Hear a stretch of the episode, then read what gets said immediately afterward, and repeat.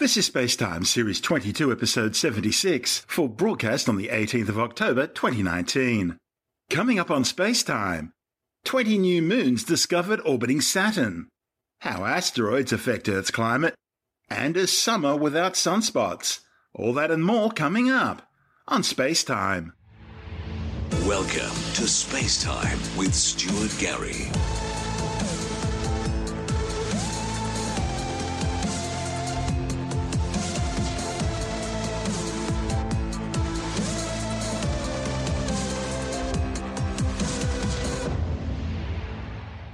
Well, move over, Jupiter. Saturn is the new moon king, following the discovery of 20 new moons orbiting the ringed world.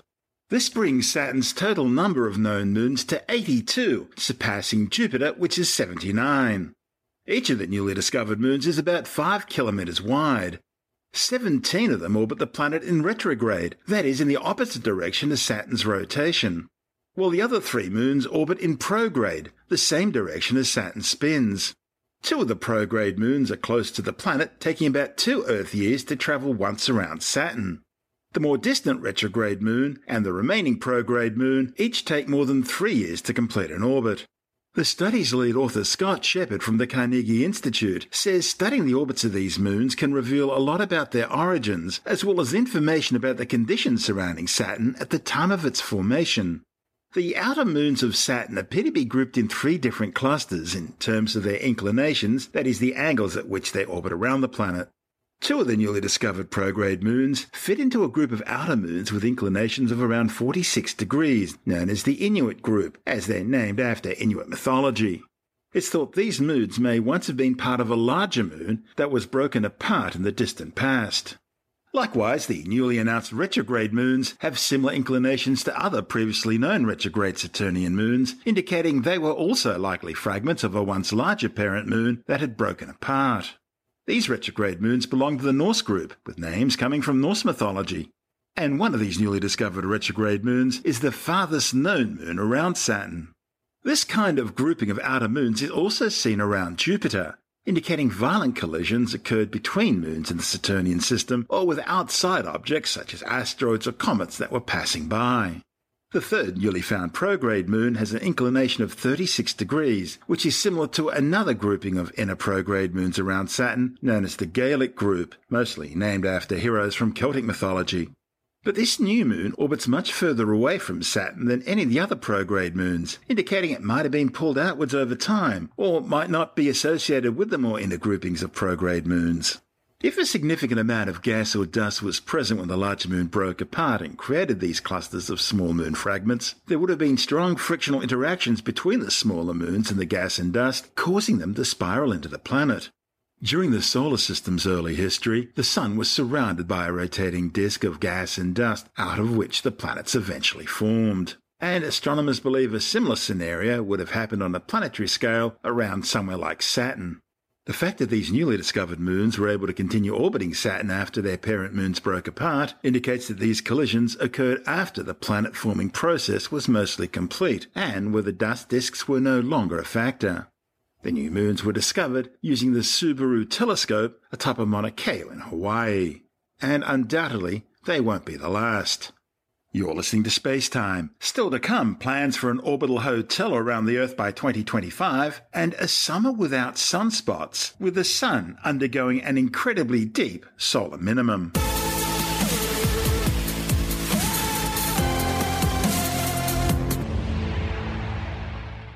About 466 million years ago, a pair of asteroids collided in the main asteroid belt between the orbits of Mars and Jupiter.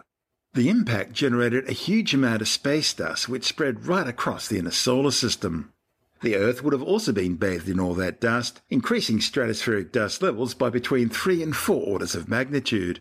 Scientists say that's enough to have triggered an ice age by blocking sunlight and reflecting it back into space, before eventually floating down onto the Earth's surface. This dust, which has been identified as coming from the breakup of an L chondrite asteroid, was found in sedimentary samples taken from near St. Petersburg in Russia and from the south of Sweden.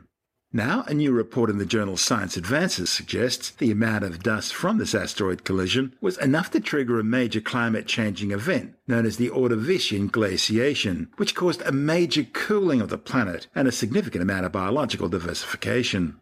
The Ordovician glaciation is the first part of the Andean-Saharan glaciation and is the leading cause of the Ordovician-Silurian extinction event.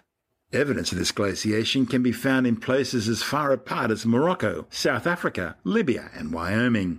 The evidence derived from isotopic data suggests that during the late Ordovician, tropical ocean temperatures were 5 degrees Celsius cooler than the present day, and that would have been a major factor that aided in the glaciation process.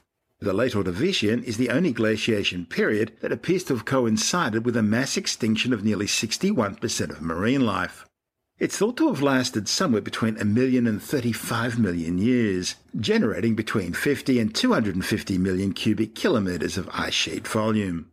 To find out more, Andrew Dunkley is speaking with astronomer Dr. Fred Watson. Now, Fred, we are going to look at this particular asteroid smash-up, as they're describing it, which dates back 460-plus million years. And now it's thought that this particular event may have caused an ice age on Earth. That sounds rather unusual or interesting, or both.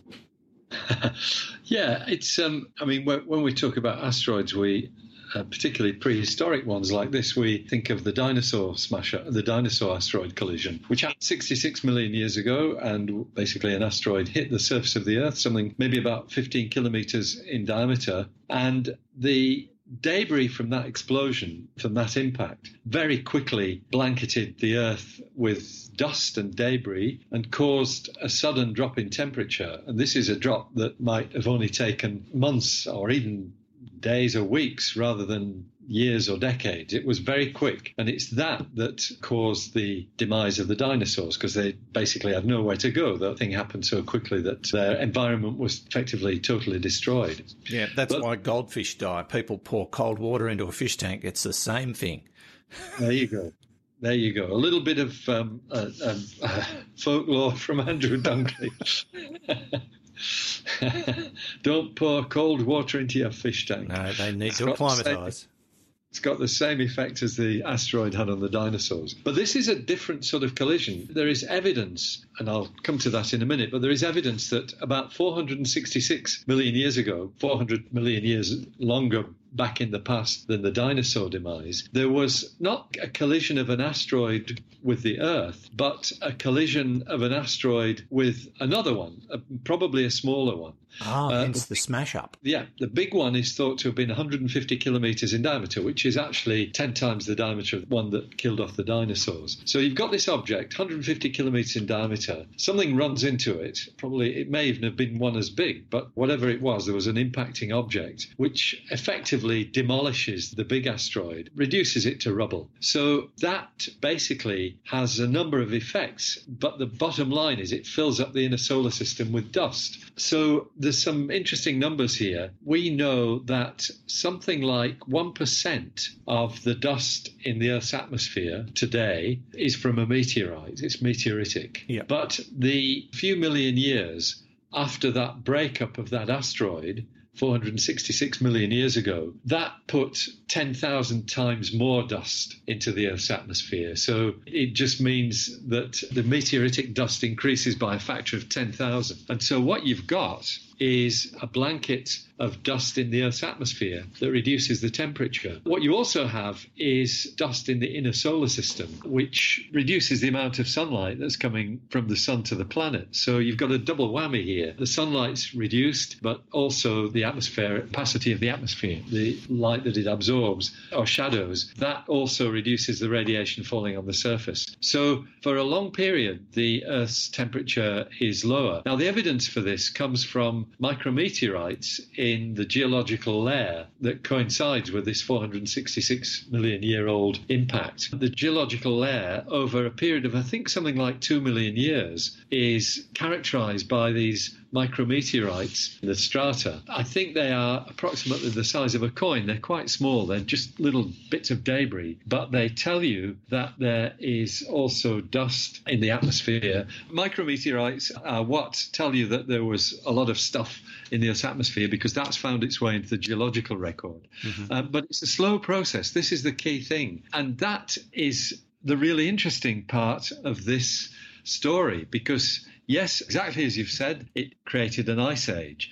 But that ice age was so gentle and slow in coming that unlike the phenomenon where the dinosaurs were wiped out, what happened is evolution was ahead of the game. So species evolved because of the fact that the temperature was cooling. They evolved to cope with that. And actually, instead of an extinction, you get what is known in the trade, apparently, as the Great Ordovician Biodiversification Event, or the GOBI, Great Ordovician Biodiversification Event. And that's telling you that there were more species, huge blossoming in the number of species. One author commenting in this on Cosmos web page is actually Richard Lovett, who's always got away with words. He talks about there not a mass extinction, but an evolutionary kick in the pants for life to adapt. And that's what gave you this GOBI, the Great Ordovician. So in real terms, it was the opposite to the dinosaur asteroid. Yeah, right. And it was a slow burner and life kind of just exploded as a result of the effects of this. Yeah. That's right, which is a bit counterintuitive, but the commentators on this work who are not connected with it, they seem to like the idea. They think that's a really good explanation for this biodiversification event that until now I think has lacked a mechanism that would have caused it. So really interesting stuff. And as you said, you know, counterintuitive, although there is a big difference between between an asteroid hitting the Earth and two asteroids colliding in between Mars and Jupiter in the main asteroid belt. That's Professor Fred Watson, an astronomer with the Department of Science, speaking with Andrew Dunkley on our sister program, Space Nuts. And this is Space Time. I'm Stuart Gary.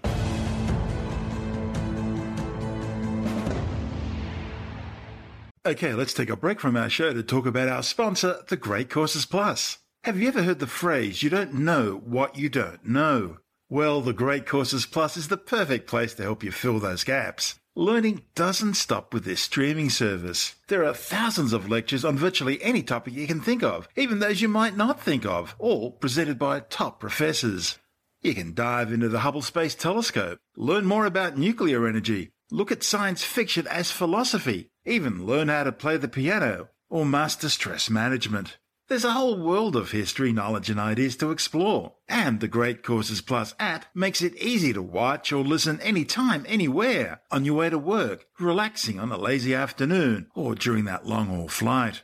This week I've been checking out one of their newer courses, An Introduction to Astrophysics, presented by Professor Joshua Wynne. In this course, he covers a lot of the topics we talk about on Spacetime. Things like exoplanets, black holes, exploding stars, and one of the greatest mysteries of all, dark matter.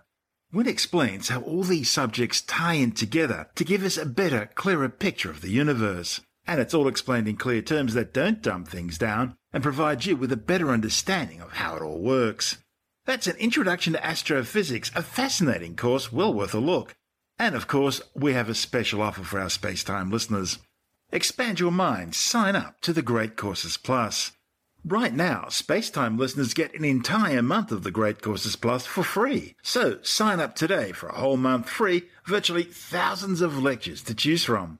But to get your free trial, you need to sign up using our special URL. That's thegreatcoursesplus.com/space. Thegreatcoursesplus.com/space. So sign up today and expand your universe. Thegreatcoursesplus.com/space.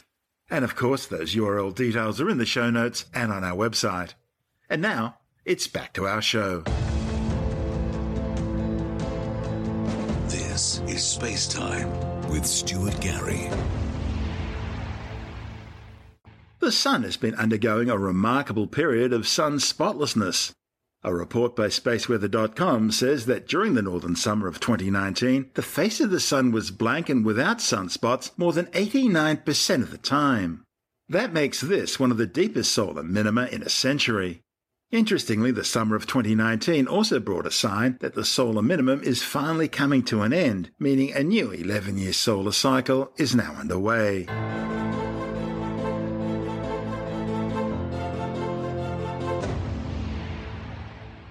Well, it's not the year 2001 Space Odyssey just yet, but promoters claim they will have the world's first space hotel operational by 2025. The company behind the ambitious project claimed their Von Braun space station, yes, it's named after the Nazi rocket scientist, will offer cruise liner levels of comfort, luxury cuisine, and even artificial gravity, although they will have to drink water partly recycled from sweat and urine. And just like 2001 A Space Odyssey, the Von Braun space station will be ring-shaped, with 24 residential modules accommodating up to 400 people at a time, taking in around 100 new visitors every week. Of course, whether any of this dream becomes a reality within the next 6 years, for that matter within the next 60 years, is quite another thing. Back during the space tourism boom at the turn of the century, people paid between $20 million and $60 million for a ticket to ride aboard a Russian Soyuz capsule to the International Space Station for a stay of just over a week. And the promoters of this new project admit price tags for a visit to their space station will be every bit as astronomical as the views. Still, they expect plenty of cashed-up millionaires and billionaires to visit the new ultra-exclusive resort.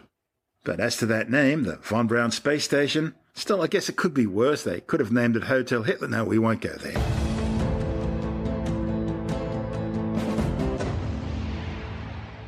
Russia has launched a new top-secret military spy satellite designed to monitor enemy missile launches. The highly classified mission was flown aboard a Soyuz 21B rocket equipped with a frigate upper stage from the Plesetsk Cosmodrome, 800 kilometers north of Moscow. Although no official details of the flight have been released, NOTAMs, that is, notice to airmen warnings, were issued for impact sites for spent rocket stages in southern Russia and over the Pacific Ocean southeast of Tasmania. Now, that means the four strap-on boosters would have been ejected downrange over marshland at the S-28 impact site some 350 kilometres to the south of Plesetsk, and the payload fairing would have then fallen into the western Siberian plain.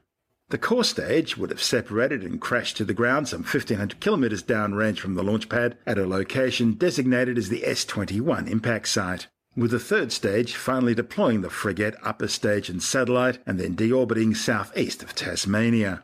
Now, all that matches the exact ground track for two previous EKS Tundra satellite launches, which were flying the Kremlin's newest ballistic missile early warning system constellation. So, we can be fairly certain that this launch was indeed one of the new Tundra satellites. So, what do we know about these spacecraft? Well, each satellite weighs 3,250 kilograms. This one went by the pseudonym of Cosmos 2541, and it would have been placed into a Molniya orbit designed to keep it above the Arctic Circle for as long as possible on each orbit of the planet, allowing it to keep a wary eye out for any potential missile launches over the North Pole. Beijing is yet to confirm reports that its new next-generation ChinaSat-18 telecommunications satellite has failed shortly after being placed into orbit. Launched aboard a Long March 3B rocket from the Xichang Satellite Launch Center, the spacecraft apparently failed to deploy its solar arrays needed to supply power to the satellite. The ChinaSat-18 was the first spacecraft based on a new enhanced version of the Chinese DFH-4 satellite platform. The official Chinese Xinhua news agency has reported that the spacecraft was experiencing anomalies and that engineers were investigating the issue.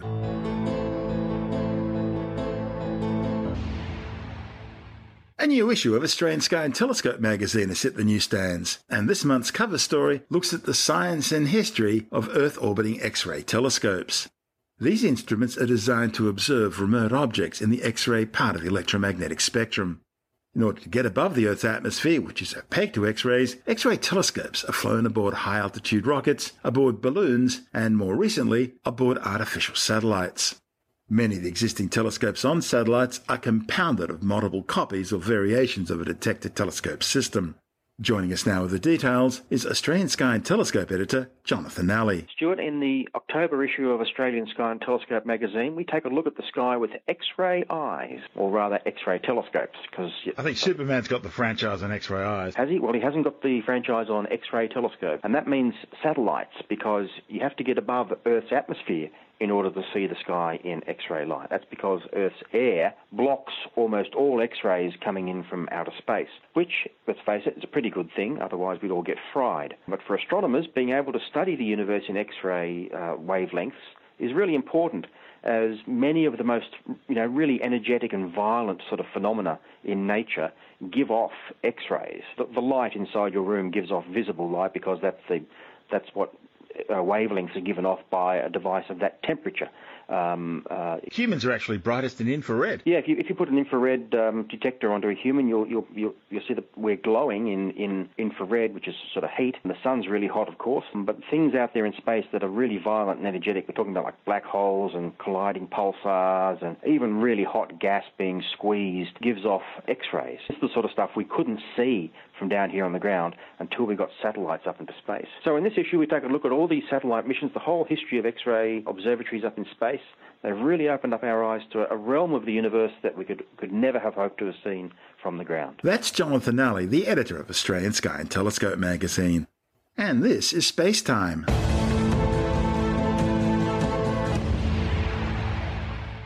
The World Health Organization now says some 7 million premature deaths per year are linked to air pollution. Air pollution affects human health in a multitude of ways, from heart and respiratory diseases through to asthma and even people's cognitive abilities. For the past 2 decades, the European Space Agency has been tracking air pollution on a global scale, monitoring where it originates and how it spreads across the planet. The latest orbital weapon in atmospheric pollution monitoring is ESA's recently launched Copernicus mission Sentinel-5 precursor spacecraft. Sentinel-5P uses an advanced spectrograph called Tropomi, which is 10 times better resolution than any previously flown. This allows Sentinel-5P to monitor air pollution and even forecast dangers in advance, warning people about potential bad smog days in their region before it hits. This report comes courtesy of ESA TV. The atmosphere, crucial for life on Earth. It makes our planet habitable. However, air pollution has become a serious problem. Human activities are altering our atmosphere at an unprecedented scale. This has an impact on air quality and is affecting people's health all around the globe. Studies even show that in the urbanized regions of Europe, 90% of the population is exposed to harmful levels of air pollution. According to the World Health Organization, adverse air quality is responsible of 7 million premature deaths on a global scale. In Europe, the European Environment Agency is estimated to 400 to 500,000 premature deaths occurring. So this is a very real problem. Air quality affects our health in many ways, from causing heart and respiratory disease to exacerbating asthma, and even impacting cognitive abilities. Recent studies have also shown that even relatively low levels of air pollution can affect people's health. In order to better understand this problem and find solutions, scientists need reliable data on where and how the air is being polluted and how it spreads. This can be done locally by taking in situ measurements. But with satellite data, this can be achieved at a larger scale, across regions and countries, thus tracking pollution as it's spread by the wind. Over the last 2 decades, the European Space Agency launched a number of satellites that observe our atmosphere and measure air pollutants. ESA is involved in air quality measurements by providing space measurements, satellites that have the capability to measure air pollution trace gases. We started on this during 1995 by putting GOME in space. This instrumentation, this capability has then been improved step by step by follow-on instruments like Skiermaki, GOME-2 or OMI. And now with the Copernicus mission Sentinel-5 precursor, we have global coverage within 1 day, and this allows for the first time to use this space-based measurements to be implemented in operational services for air quality monitoring, but also for forecasting. The Copernicus program with its Sentinel satellites has bridged the gap between research and operational services. Using both satellite and in-situ measurements, the Copernicus Atmosphere Monitoring Services provides information about air composition and quality across the globe. At the European level, it's almost like a weather forecast. This information is picked up by media and smartphone applications, warning the public on poor air quality in their region. With Copernicus Sentinel-5P launched in 2017, which carries a novel instrument called Tropomi, a big step was taken to observe sources of air pollution. Now pollution hotspots are clearly visible. This increased spatial resolution comes from Sentinel-5P spectrometer, the Tropomi instrument. The Tropomi instrument is really a big step forward in what we can do, and that's for different reasons. I think maybe the most striking thing when you look at the data is the very good spatial resolution. So it can measure with a ground resolution of about 3.5 by 7 kilometers, which is more than a factor of 10 better than what we can that previous instruments had. With its Tropomi instrument, Copernicus Sentinel-5P is showing how important it is by delivering operational data on air quality every day. Within the Copernicus program, ESA and the EU are already preparing new missions to monitor our atmosphere. For example, one of the potential future Sentinel missions has been proposed to monitor emissions of carbon dioxide. Our atmosphere is precious, but polluting emissions are both responsible for poor air quality as well as adding to the greenhouse effect driving climate change. By monitoring emissions and understanding how they spread, we might find solutions to keep our planet breathable and sustainable. And that report by ESA TV included Vincent Henry Pugh, head of the Copernicus Atmospheric Monitoring Service, Klaus Zehner, the Sentinel-5P mission manager with ESA, and Pepin Vivkin, the principal investigator with the Sentinel-5P Tropomi instrument.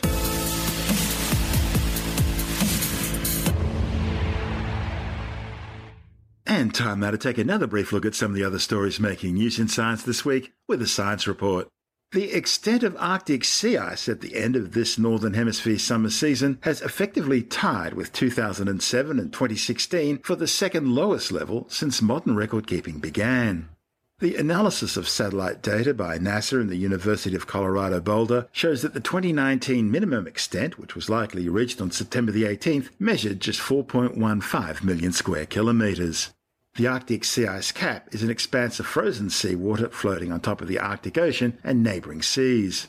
Every year it expands and thickens during the fall and winter and grows smaller and thinner during the spring and summer. But over the past few decades, increasing temperatures due to man-made global warming have caused marked decreases in Antarctic sea ice extents in all seasons. A study of over 3,000 people aged over 72 has found mentally healthy teetotalers were more likely to develop dementia than people who consumed a little alcohol. And when I say a little, we're talking about less than one drink a week. The findings, reported in the Journal of the American Medical Association, also suggested that among people who started the study with mild cognitive impairment, drinking more than 14 weekly drinks was associated with an increased risk of developing dementia compared to those who drank just a little, again less than one drink a week. While this study cannot show cause and effect, the authors say the results suggest the relationship between alcohol consumption and dementia is extremely complicated. Scientists arriving in Brisbane after a 28-day voyage to the Coral Sea say they're amazed by their discoveries in the deep sea. These included never-before-charted 5-kilometre deep seafloor canyons, unnamed volcanic seamounts, and likely new species of deepwater coral. The new discoveries came on top of the main work of the voyage of the CSIRO research vessel Investigator, collecting rock samples from volcanic seamounts to enable a better understanding of how the region formed and surveying the distribution of important marine habitats. New research by scientists at Perth's Curtin University into how Earth rocks formed billions of years ago has helped unlock the mystery of how the planet's unique plate tectonic behaviour changed over more than 4 billion years. Scientists found that by comparing the temperature, pressure and age of ancient rocks, researchers found plate tectonics evolved gradually over the past 2.5 billion years as the Earth slowly cooled. You can read the findings in full in the journal Nature. A new study from the University of Copenhagen reports that the prevalence of overweight dogs is remarkably larger among overweight owners than among owners of normal weight. The findings, reported in the journal Preventative Veterinary Medicine, show there's some truth in the old saying that dogs tend to look like their owners. The study of 268 adult dogs showed the prevalence for heavy and obese dogs is more than twice as large among overweight or obese owners than among owners who are slim or of normal weight. Scientists say part of the explanation rests upon how owners manage doggy treats. Whereas normal-weighted owners tend to use doggy treats for training purposes, Overweight owners prefer to provide doggy treats while relaxing on the couch and sharing the last bites of a sandwich or a cookie with their doggy. But then again, when you're eating something and Fido's looking at you, how can you say no to that face? France is to end healthcare refunds for homeopathic treatments. The new policy, which has drawn strong criticism from the advocates of alternative medicine, will take full effect in 2021. Tim Mendham from Australian Skeptics says the French government have simply looked at the science and realised that homeopathic medicines simply don't really work. This is big news. This is probably one of the biggest announcements in the alternative medicine thing for a while. What's the equivalent, as you say, of the National Health or State Health System in France is downgrading its reimbursement of homeopathic treatment to eventually sort of withdraw all funding by about 2021. So far, it funds, it's like Medicare, and it funds a percentage of the doctor's fees, etc., and the things you have to pay. It's saying homeopathy doesn't work. There's nothing there to sort of support it, so we're sort of withdrawing that funding for homeopathy. You can still get homeopathic treatment, but you've got to pay for it yourself. The government and therefore the taxpayer is not going to support it. This is following on things that in the UK they're doing the same with the National Health Service. You're not talking huge amounts of money, although in France homeopathy is very popular. I reckon you'll be finding the same sort of thing in Germany, where homeopathy was founded 220 years ago. And of course in Australia, Medicare does not support homeopathy. You cannot get Medicare coverage for homeopathic treatment. You still get it if you want to pay for it. And recently, of course, that the health insurance companies have been told they cannot fund homeopathy and a range of other sort of dodgy sort of alternative medicine treatments. Naturally, this has upset a lot of people, especially in France, where about 1 million people have signed a petition. Homeopathy is very popular there. Most pharmacists would sell homeopathic treatments, but it doesn't make it any more sort of effective. Germany, there's a lot of opposition now, a lot of more organised opposition to homeopathy. A lot of it's been inspired by our National Health and Medical Research Council report on homeopathy about 4 years ago, which found there was absolutely nothing there. That's Tim Mendham from Australian Skeptics. And that's the show for now. You can subscribe and download Space Time as a free twice-weekly podcast through Apple Podcasts, Stitcher, Bytes.com, Pocket Casts, SoundCloud, YouTube, Audioboom, from spacetimewithstuartgary.com, or from your favourite podcast download provider. If you want more Space Time, check out our blog, where you'll find all the stuff we couldn't fit in the show, as well as loads of images, news stories, videos, and things on the web that I find interesting or amusing. Just go to spacetimewithstuartgary.tumblr.com. That's all one word and in lowercase, and that's Tumblr without the E. You can also follow us through @StuartGary on Twitter, @SpaceTimeWithStuartGary on Instagram. On Facebook, just go to www.facebook.com/SpaceTimeWithStuartGary, and you can also find us on the Space Time with Stuart Gary YouTube channel. Space Time is brought to you in collaboration with Australian Sky and Telescope magazine, your window on the universe. You've been listening to Space Time with Stuart Gary. This has been another quality podcast production from Bytes.com.